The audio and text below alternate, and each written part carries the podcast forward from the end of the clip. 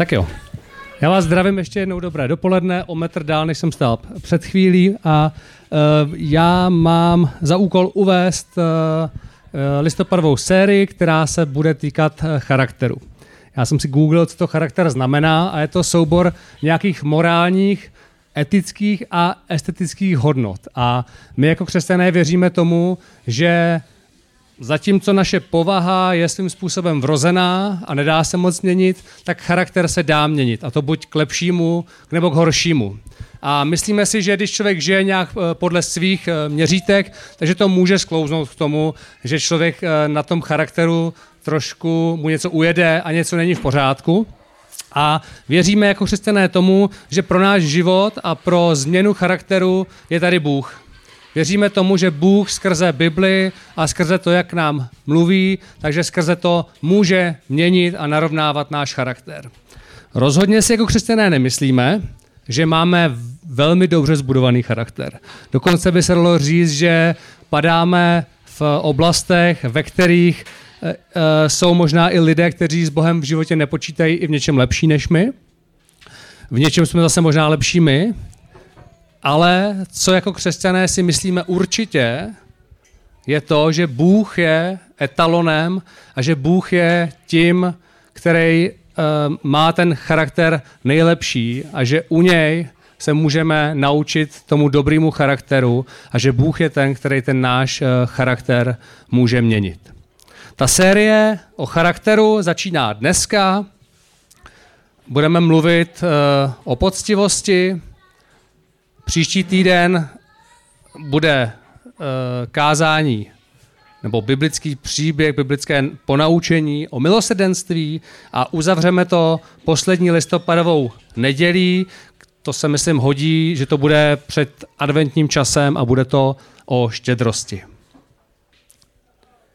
Já jsem si vybral uh, podobenství z Bible, příběh z Bible, který říkal Ježíš svým učedníkům, lidem, kteří byli kolem něho a také to říkal farizeum, který uh, tento příběh poslouchali. A je to příběh, který je zapsaný pouze v jednom z evangelií, v jednom místě v Bibli, a to v Lukášovi v 16. kapitole. Tomuto příběhu předchází ještě tři takové známější podobenství, a to podobenství o ztracené ovci, o ztracené minci a o ztraceném synu. Já jsem si vybral ten text té 16. kapitoly, který se nazývá o nepoctivém služebníku e, záměrně. Jednak proto, že si myslím, že je to dobrý text pro to, e, abychom si ukázali, jak Ježíš nahlíží na poctivost, ale také proto, že to je text, který je velmi matoucí.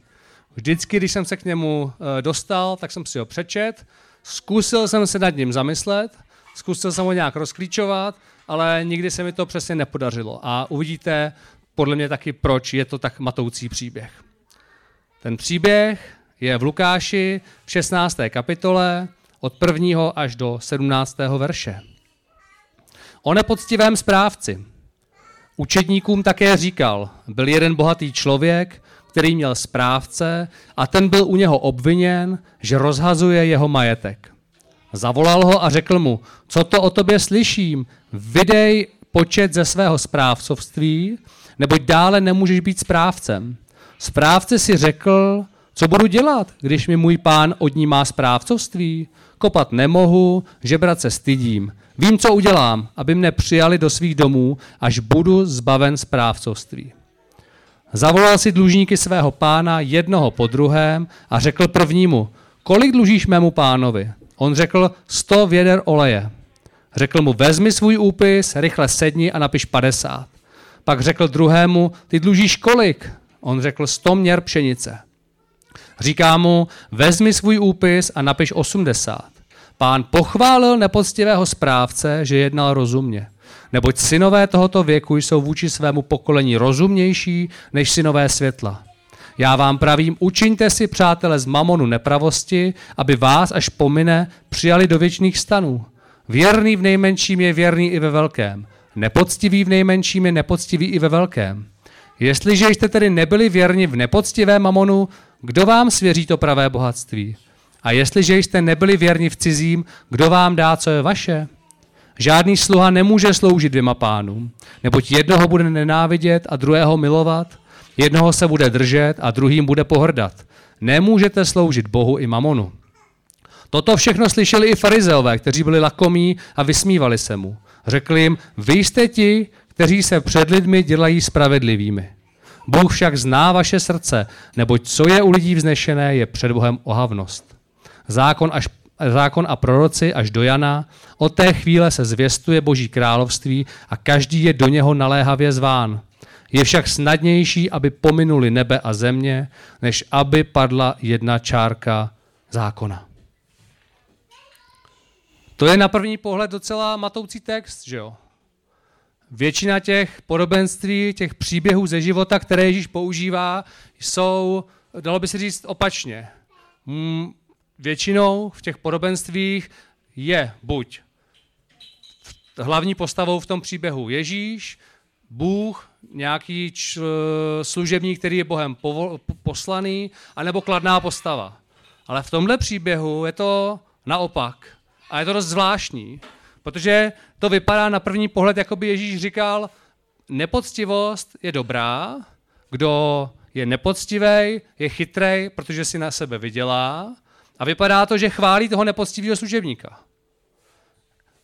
Dokonce to vypadá, jako by e, nabádal k nepoctivosti a oproti tomu, kdy ve většině těch eh, příběhů, těch podobenství těm lidem e, v úzovkách nadává, když nežijou podle těch božích pravidel, tak v tomhle tom dokonce říká, že ti lidé, kteří Boha neznají, jsou chytřejší než ti, kteří Boha znají. A pro mě to bylo dlouho hodně matoucí a věřím tomu, že jsem to snad nějakým způsobem rozklíčoval a můžu vám dneska předat, co si myslím, že za tím příběhem je. My máme trošku nevýhodu v tom, že na tyhle ty příběhy nahlížíme optikou 21. století. Máme nějaký omezený text, ze které, kde je pár vět, pár příběhů a snažíme se ho nějakým způsobem rozklíčovat, aby eh, jsme pochopili, co, co v něm jde, ale chybí nám to podstatný. A to je to, že neznáme ty dobové reálie, eh, které za tím příběhem jsou. A to si myslím, že je i případ tohohle příběhu.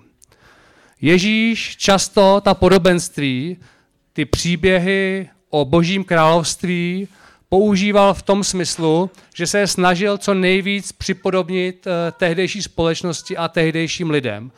Snažil se naroubovat ty, tu filozofii Božího království na příběhy ze všedního dne, tak aby to pochopil každý, kdo ten příběh poslouchal. Když si vzpomeneme na ty tři předchozí podobenství, Dalo by se říct, že eh, taková ztracená mince pro tehdejšího člověka byla, byla vážnou ztrátou, protože nebyli nějak moc bohatí a nemohli nad tím mávnout rukou a proto se snažili tu minci hledat tak dlouho, dokud ji nenašli. To samé bychom mohli říct o tom příběhu o ztracené ovci. A na těch příbězích Bůh ukazuje, že mu jde o každého člověka. A že mu není jedno, jestli se mu někdo ztratí, ale že na každém záleží. A v tomhle eh, to, to pochopila většina těch lidí, který, který kolem Ježíše v tu dobu byli, protože oni zažívali ty stejné uh, stejný potřeby a stejné problémy, uh, jako o čem Ježíš vyprávěl. A stejně bych chtěl ukázat na příkladu, jak uh, naše reálie z našeho života by byly pro tehdejší společnost nepochopitelné. Příkladem jsem si vybral mobilní telefonování.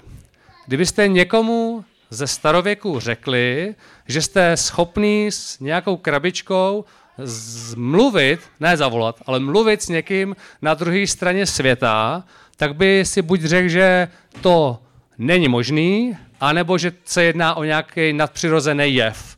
Protože aby, kdybyste mu řekli, že jste s někým mluvili na druhém konci světa, tak on by neměl eh, jako vůbec šanci pochopit ten smysl telefonování.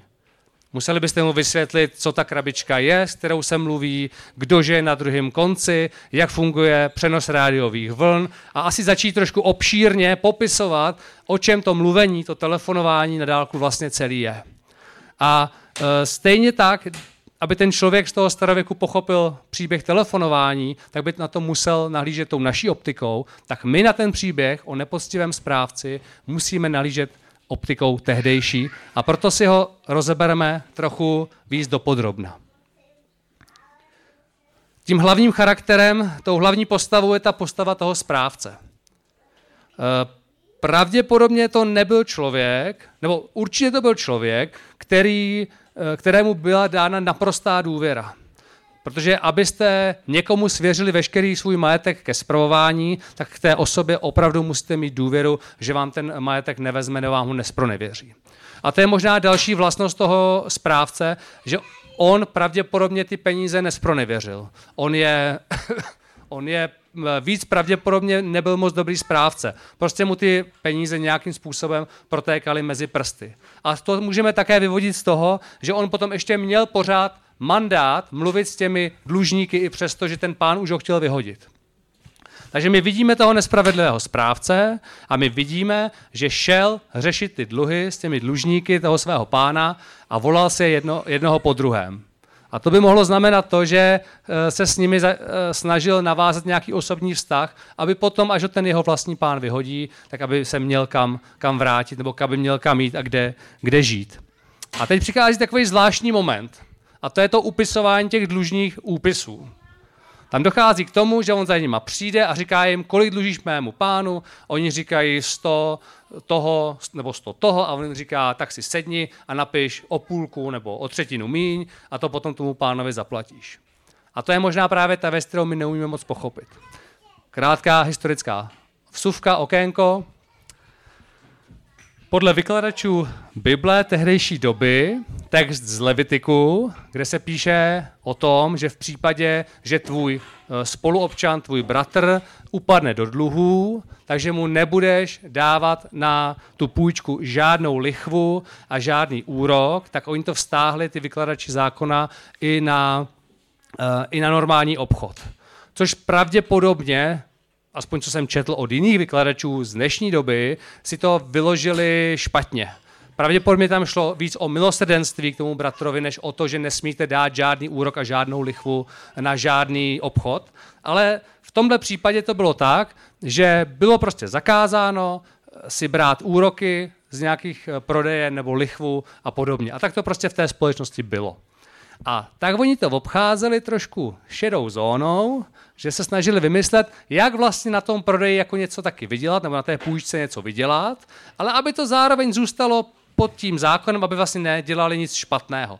A tak vymysleli to, že oni si dopředu rozmysleli, kolik ten úrok na té věci asi tak přibližně bude a tu částku o to, o to zvýšili. Takže reálná cena třeba té pšenice byla třeba uh, těch 80 uh, korun za kilo, nebo za, za co tam bylo, a oni schválně napsali tu směnku na stovku a u toho oleje z 50 na stovku, protože věděli, až se jim to vrátí, že ten úrok se jim vlastně taky jakoby zaplatí z toho. Jo? A e, takže oni to vymýšleli takovouhle jako šedou zónou, šedou cestou a proto vlastně on tam upisuje ty částky na tu o třetinu nebo o, pil, o polovinu nižší. Ještě jen taková vsuvka vsuvky. Proč si myslíte, že upsali víc na oleji, proč, nebo proč naopak přidali jednou tolik na tom oleji a na té pšenici to vlastně bylo jenom o tu třetinu? Hmm. Prosím? Zácnější určitě, ale když si... Jo, to je taky zajímavý, ale určitě by to mohlo být. Ale jenom když si vzpom, vzpomenete si, jak se v dnešní době přepravuje olej, v plastových lahvích, tak v tehdejší době se přepravoval v nádobách, které byly náchylné na rozbití. A proto se tam přidávala ta cena vyšší, aby uh, se předešlo tomu, že uh, se, kdyby se to rozlilo, tak aby ta škoda nebyla taková. A takhle tenhle ten náš nepoctivý správce, možná i vlastně i ten majitel to vlastně udělal v počátku, že ten majitel šel a ty ceny těch eh, produktů nadhodnotil než, než nad to, než byla ta reálná cena. A Poslední jakoby zajímavá věc toho příběhu je, že to končí tím, že ten uh, majitel, ten pán toho správce, toho správce za to chování pochválil. A to rozbíjí úplně ten příběh celý, podle mě. To už pak nedává smysl vůbec. Ale když se na to podíváme optikou toho pána, tak on neměl moc jinou, jako jinou šanci, než ho pochválit. On kdyby přiznal, že tu cenu za ty, za ty produkty nadsadil, tak by vlastně byl jednak v té společnosti, kde se to asi dělo jako běžně, tak i přesto by v té společnosti byl trošku jako za hlupáka nebo za podvodníka a zároveň by asi měl trochu problém s tím náboženským výkladem toho zákona, že by na něj ty farizeo mohli ukázat, to je ten, kdo porušuje zákon. Takže on jakoby ze společenského hlediska vlastně neměl moc jinou možnost, než toho služebníka pochválit. A to je historické okénko. To je to, je to, jak, to jak, to, jak to vnímali tehdejší, tehdejší lidé kolem Ježíše. A teď, co si z toho můžeme vzít my z toho příběhu? Máme si z toho brát to, že máme být nepoctiví, že máme žít v šedé zóně, že si to máme udělat tak, aby nám to vycházelo? Na první pohled to vypadá, že jo. Ale já si myslím, že Ježíš říká pravý opak. To podobenství, které Ježíš vypráví, bylo určeno třem typům lidí. Určitě kolem něj byli učedníci, kteří s ním byli pořád. Určitě kolem něj byli lidé, kteří Eh, tam přicházeli pouze z toho okolí, si poslechnout to eh, Ježíšeho vyprávění. A třetí skupina tam byly, a to byly ty farizeové. A těm si myslím, že to bylo určený, ne primárně, ale taky to bylo určený.